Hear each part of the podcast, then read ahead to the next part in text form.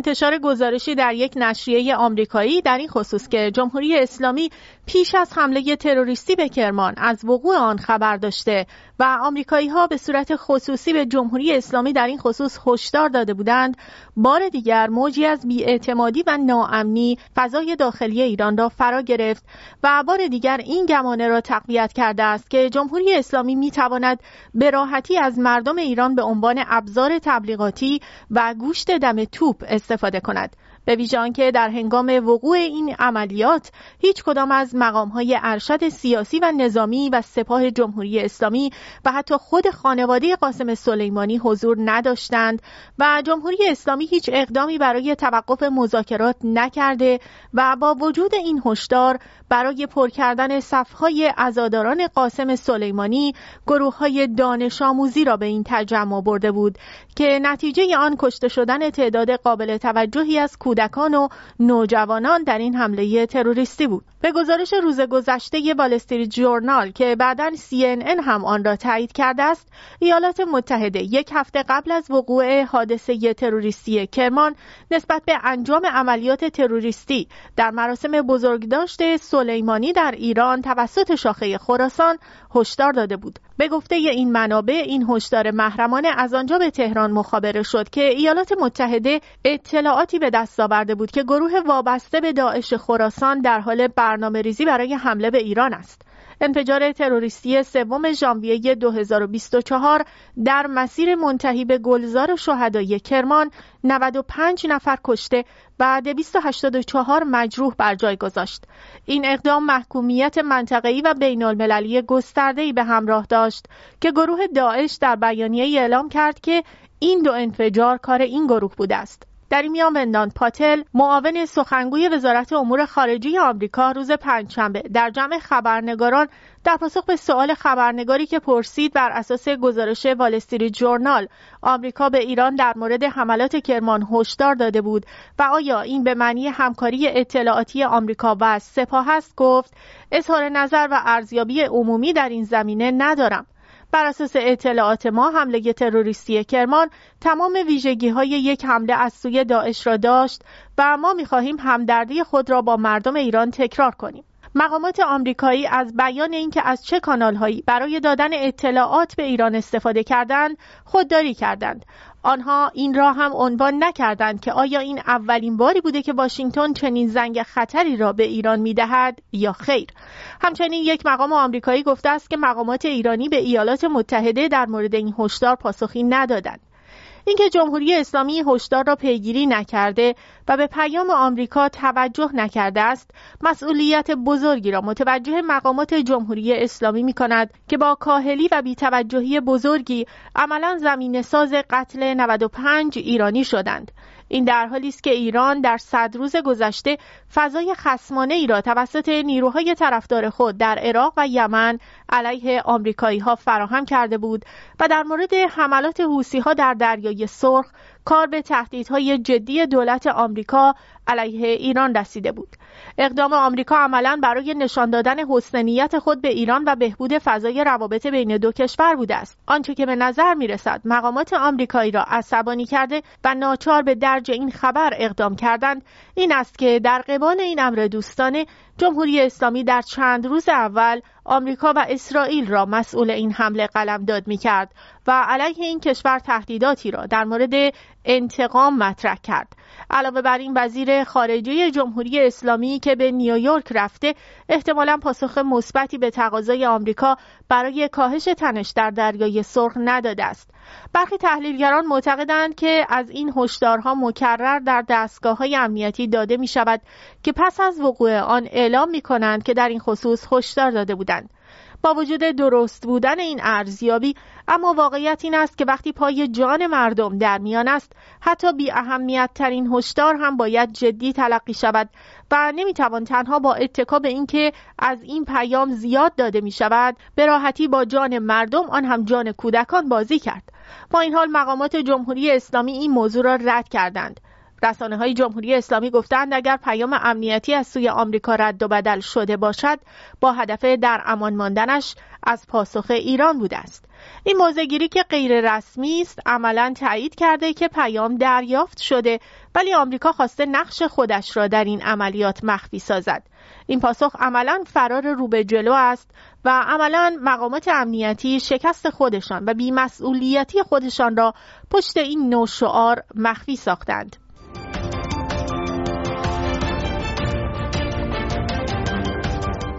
صادق آملی لاریجانی رئیس سابق قوه قضاییه و رئیس مجمع تشخیص مسلحت نظام میزان دریافت حقوق و پاداش کنونی کارگران را برای زندگی آنها ناکافی دانست و با اشاره به میزان افزایش حقوق آنها در سال بعد گفت 20 درصد افزایش حقوق کارگری مورد تصویب برای سال آینده در مقابل تورم 40 تا 45 درصدی کارگشا و چارهساز نیست. وی تصریح کرد کارگران با این حقوق نیمی از مایحتاج خانواده را هم نمی توانند بدهند.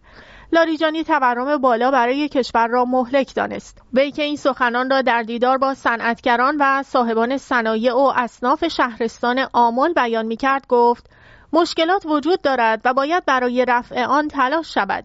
لاریجانی در ادامه گفت این مشکلات فقط برای کارگران نیست و حتی پزشکان هم از وضعیت اقتصادی کشور ناراضی هستند.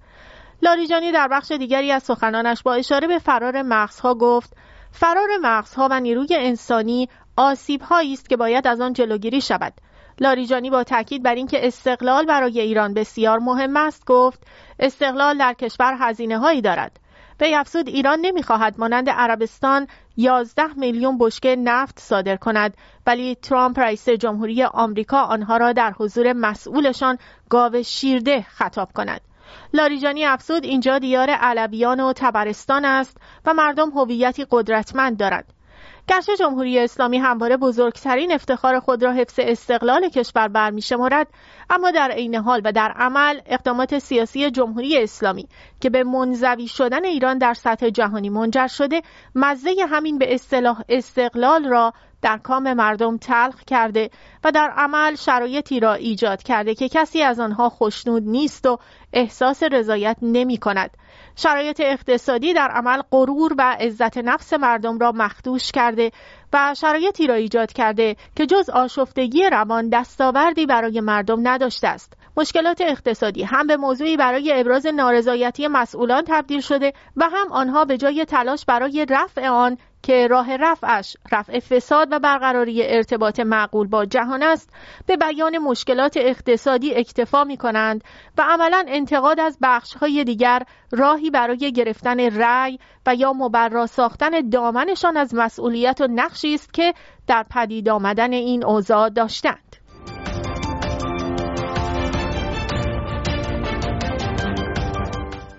روابط ایران و افغانستان سالهاست ادامه دارد اما با روی کار آمدن طالبان ورود خیلی عظیم مهاجران غیرقانونی افغانستان به ایران به یک چالش بزرگ امنیتی اجتماعی و اقتصادی مبدل شده است. در همین رابطه سردار صفوی مشاور عالی فرمانده کل قوا گفته است که بیش از پنج میلیون افغان اگر برای هر وعده غذا فقط یک نان مصرف کنند روزانه 15 میلیون نان مصرف می شود در حالی که نان در ایران از یارانه دولت برخوردار است. وقتی آنها بیمار می شوند دستگاه های بهداشتی ما به آنها خدمات می دهند و این برای کشور هزینه بر است. علاوه بر این سخنان از جنبه نظامی و امنیتی نیز مشکلات زیادی وجود دارد. زیرا هر کدام از این افراد کشته شوند هیچ کس از سرنوشت آنها مطلع نخواهد شد. و اگر کسی دست به سرقت و یا بزه بزند مشخصات این افراد اثر انگشت و یا هر داده مرتبط با آنها در اداره نظامی و انتظامی وجود ندارد. همچنین مقامات بدون آنکه توجه کنند این حجم بالا مهاجرت چه بلایی بر سر نظام تولید کالاهای اساسی بهداشت و درمان آموزش و به طور کلی مناسبات اجتماعی در آینده رقم می‌زند دست به پذیرش این افراد زدند. این در حالی است که ماهاست که مسئله مهاجران افغانستان در افکار عمومی به طور جدی برجسته شده است و حتی برخی کارشناسان معتقدند حکومت از زمان تظاهرات سال گذشته شروع به دادن کارت اقامت و شناسنامه به برخی از این افراد کرده تا از آنها در دستگاه های امنیتی برای سرکوب گسترده مردم استفاده کند. به هر حال چالش های اقتصادی حضور این سطح از مهاجران برای کشور ایران که خود نیز تحت تحریم اقتصادی است مسئله ساز است و اکنون یک سال بعد از این واقعه مسئولان کم کم متوجه شدند که ورود این تعداد مهاجر به ایران چه معضلاتی را پدید آورده است. مشخص نیست که چگونه مسئولان متوجه نشدند ورود یکباره این تعداد از افراد مهاجر آن هم در شرایطی که عموم آنها به صورت غیرقانونی به کشور وارد شدند چه تبعاتی خواهد داشت. حکومت در این زمینه سابقه طولانی دارد و عملا نشان داده که هیچ برنامه ریزی و چشمانداز دراز مدتی ندارد و در قیاب نیروی کارآمدی که مملکت را اداره کند عملا این موزل می تواند ابعاد گسترده تری در ماههای آینده به خود بگیرد که مصاحبه صفوی نیز از همین حراس ناشی می شود مشخص نیست که چه مقامی مسئول مستقیم چنین وضعیتی است که بدون فکر راه را برای ورود مهاجران غیرقانونی باز گذاشته و هیچ سیاست مهاجرتی نداشتند.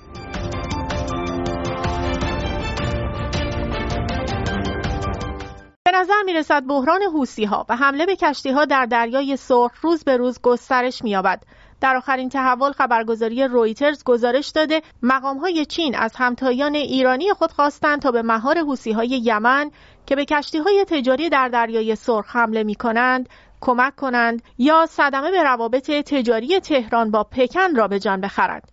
این تندترین تهدیدی است که انجام شده است. آمریکا در دو ماه گذشته سعی کرد با ارائه مشوق و هشدار ایران را وادار به عدم حمایت از اقدام ها کند اما ناموفق ماند. همچنین قرار است امروز جیک سالیوان مشاور امنیت ملی کاخ سفید با مقامات چینی در تایلند درباره حملات ها در دریای سرخ گفتگو کند.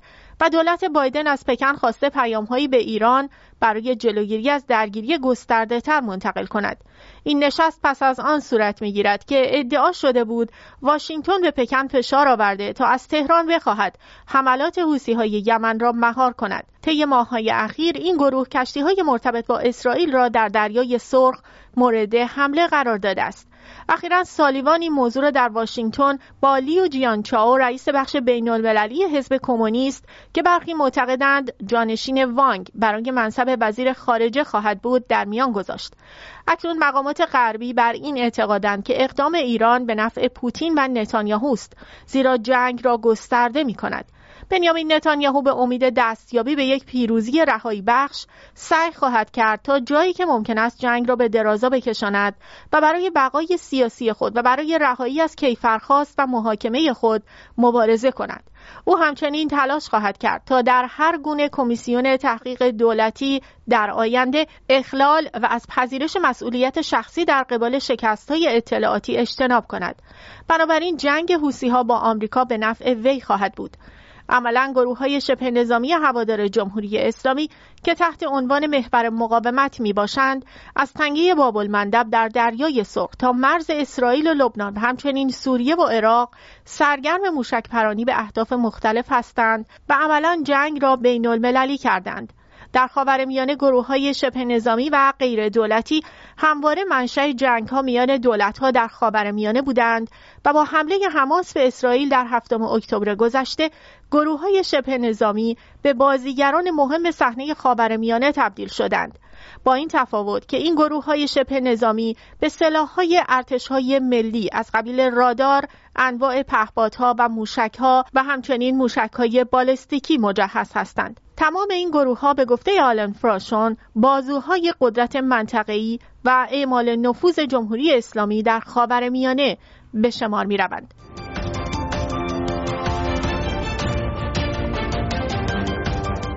همتی مدیر کل سابق بانک مرکزی در سخنانی مواضع عبداللهیان را در مورد تست آزادسازی پولهای ایران مورد انتقاد قرار داده است. وی به حرف وی اشاره کرده که گفته منتظر زمان مناسب برای تست هستیم که آیا می توانیم از 6 میلیارد دلار آزاد شده در قطر استفاده کنیم همتی با نقد تعنه آمیزی گفته مگر شش ماه پیش بعد از دو سال تعلل آن را با عجله و در بدترین نرخ تبدیل با افتخار آزاد نکردید؟ شما چرا به آمریکا اعتماد کرده و با انتقال ذخایر یک میلیارد دلار را از دست دادید؟ سخنان همتی به انتقاداتی برمیگردد که این جناح قبلا از ظریف وزیر خارجه روحانی کرده بود که چرا به آمریکا اعتماد کرده و ضمانت کافی نگرفته است و اکنون خودشان با این مشکل مواجه شدند و خسارت فراوانی به کشور زدند.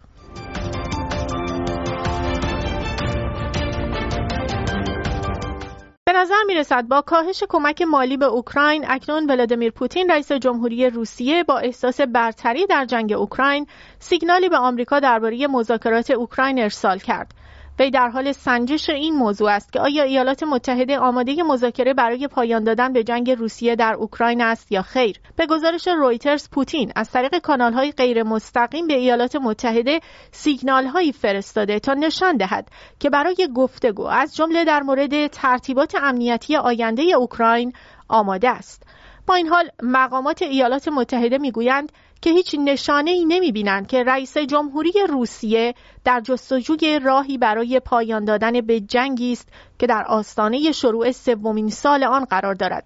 اما ارسال چنین سیگنال هایی می تواند به ایجاد تفرقه در میان متحدان اوکراین منزوی کردن کیف و تضعیف تلاش های ولادیمیر زلنسکی رئیس جمهوری اوکراین برای جلب حمایت از فرمول صلح خود که خواستار خروج کامل روسیه از سرزمین های اوکراینی است.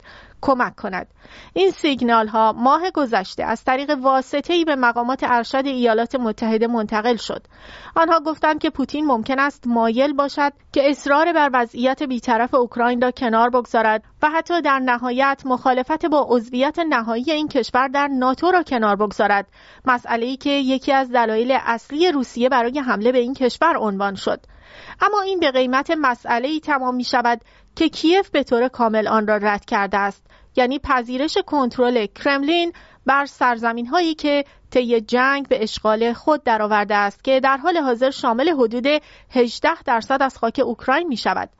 واقعیت این است که ناظران بر این باورند که روسها با تکیه بر اهرم‌های متفاوت در تلاشند تا نفوذ خود را در سرزمین‌های تصرف شده افزایش داده و مانع از بازگشت این جغرافیا به اوکراین شوند. در حالی که غرب بر سر ارائه کمک های بیشتر به اوکراین درگیر تنش شده روسیه بی سر و صدا کنترل بر مناطقی در جنوب شرقی اوکراین را که تصرف کرده تحکیم می کند با تثبیت خط مقدم در سال 2023 روسیه تقریبا 18 درصد از خاک اوکراین را تحت کنترل خود داشت. از جمله حدود 25 هزار مایل مربع که از فوریه 2022 تصرف شده بود. تمام شاخه های دولت روسیه در یک برنامه پرهزینه و جاه طلبانه برای ادغام این مناطق تازه اشغال شده مشارکت دارند. کرملین امیدوار است حقایقی را باز تعریف کند واقعیت هایی که رایزنی یا به چالش کشیدن آن توسط اوکراین در فرایند صلح در آینده دشوار خواهد بود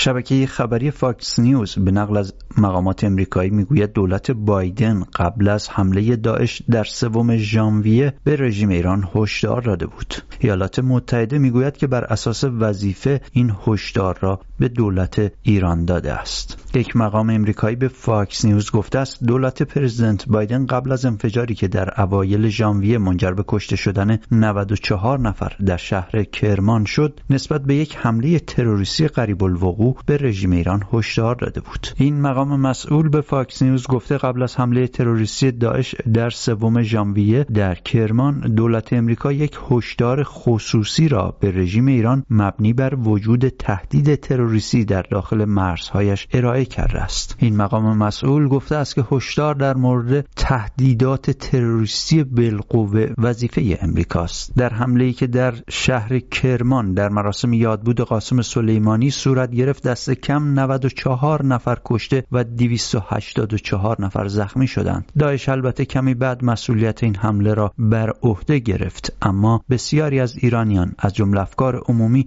در ایران نسبت به دست داشتن داعش در این حمله دچار تردید شدند یا برخی این پرسش را مطرح کردند که چگونه است که جمهوری اسلامی با داشتن دستگاه های اطلاعاتی متعدد نتوانسته یا نخواسته مانع این حمله تروریستی شود رسانه های جمهوری اسلامی به نقل از مقامات محلی پس از انفجار گفته بودند این انفجارها ناشی از حملات تروریستی بوده. فاکس نیوز می نویسد این هشدار امریکا درست در بحبوحه‌ی تنش میان رژیم ایران و امریکاست. آن هم بر سر مسئله جنگ اسرائیل. گروه های نیابتی مورد حمایت رژیم ایران از اکتبر گذشته تا کنون بیش از 150 بار به پایگاه های امریکا در عراق و سوریه حمله کردند و شورشیان حوسی مورد حمایت رژیم ایران امنیت دریانوردی در دریای سرخ را زیر سوال بردند. در آن سو حزب الله یکی دیگر از گروه های مورد حمایت رژیم ایران مرزهای شمالی اسرائیل را با حملات پهبادی تهدید کرده است. شبکه خبری CNN هم به همین موضوع پرداخته و می نویسد این هشدار خصوصی اولین بار توسط روزنامه والستری ژورنال فاش شد. این موضوع از آن جهت قابل توجه است که رژیم ایران نه تنها شریک یا متحد امریکا نیست بلکه در خصومت با امریکاست. به ویژه پس از جنگ اسرائیل و حماس تنش لفظی میان دو کشور بالا گرفته است. CNN می نویسد رژیم ایران در نهایت نتوانست حمله داعش را که مرگبارترین حمله از زمان انقلاب 1979 در ایران بود را متوقف کند. جامعه اطلاعاتی امریکا می‌گوید اطلاعات موثق و مشخصی را که حاکی از تهدید قریب الوقوع قتل